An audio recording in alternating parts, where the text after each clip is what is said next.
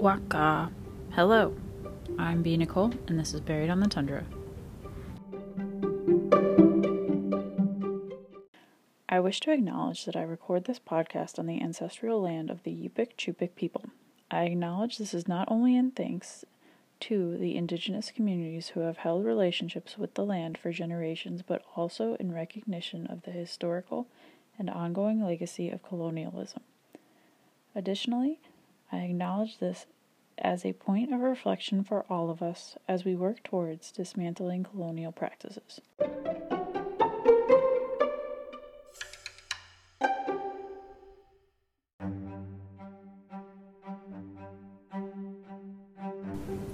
Pilot Station, Alaska, is 93 miles slightly northwest of Bethel. It's located on the Yukon River. The estimated population is 625 people. In the 2000 census, there were 109 households and 92 families in the village. The racial makeup was 96.9% Alaskan Native, 2.36% white, and 0.73% were from two or more races. The median income of a household was $31,071, and for a family was $27,411. 25.3% of the families and 28.7% of the population were below the poverty line.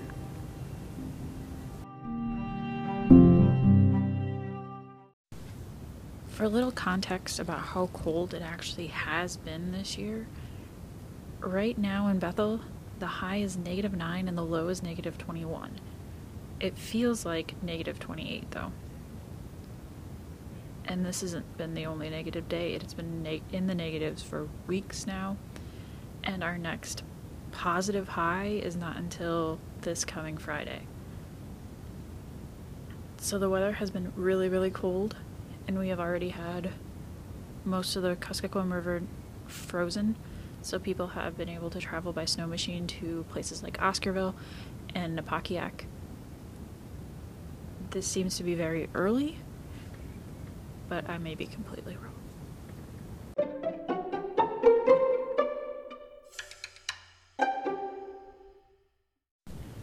On October 25th, 2021, a group of 7 men left Pilot Station heading to the coast to hunt seals and beluga whales. The group was made up of 2 brothers and 2 father-son pairs. The rest were friends. The youngest was a boy who was 14 years old. The 7 men took 2 boats for the 3-hour journey from Pilot Station to the coast. The trip was to be able to get more meat for the winter because the summer salmon runs were very low. The original plan was to arrive on the coast on Monday, hunt on Tuesday, and then return home on Wednesday. They had been able to catch 2 whales and 3 seals.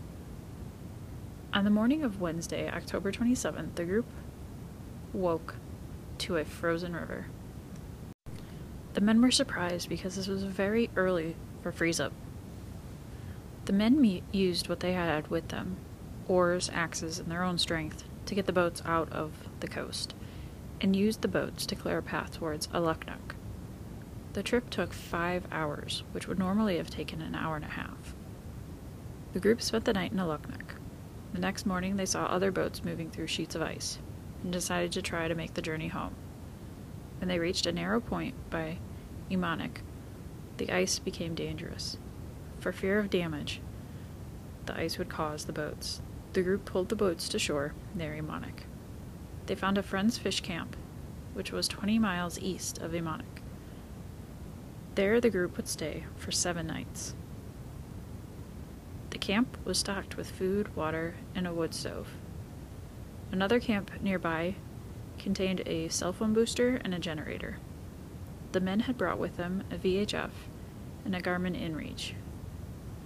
This allowed the group contacted their friends and family, and they tried to get nearby friends to come get them. Unfortunately, they could not do that by land because the snow machine trails were not frozen yet. On Halloween, the state troopers flew over the camp. This was day 3 of them staying there. The troopers dropped supplies that included food, medicine, tobacco, and Halloween candy. On the 5th day, November 2nd, A pilot attempted to land near the fish camp. Unfortunately, the crosswinds were 20 knots, which caused the pilot to have to return to base.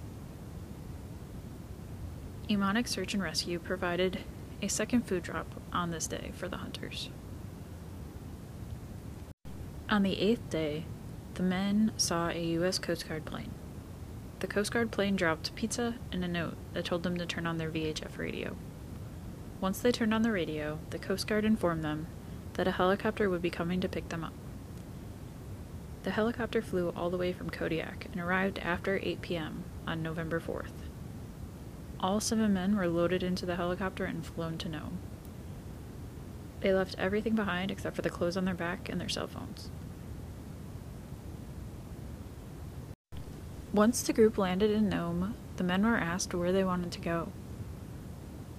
The men had nowhere to stay and ended up going to the hotel.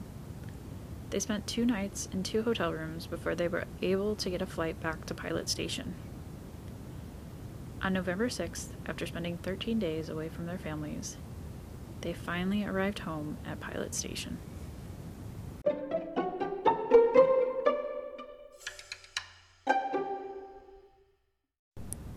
You can find case pictures, source materials, and a case map showing you the locations of each of the villages I've talked about.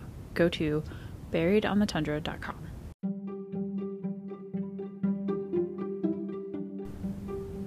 You can follow me on Facebook at Buried on the Tundra. You can also follow me on Instagram at Buried on the Tundra Podcast. Like, subscribe, review the podcast on whatever platform you're using.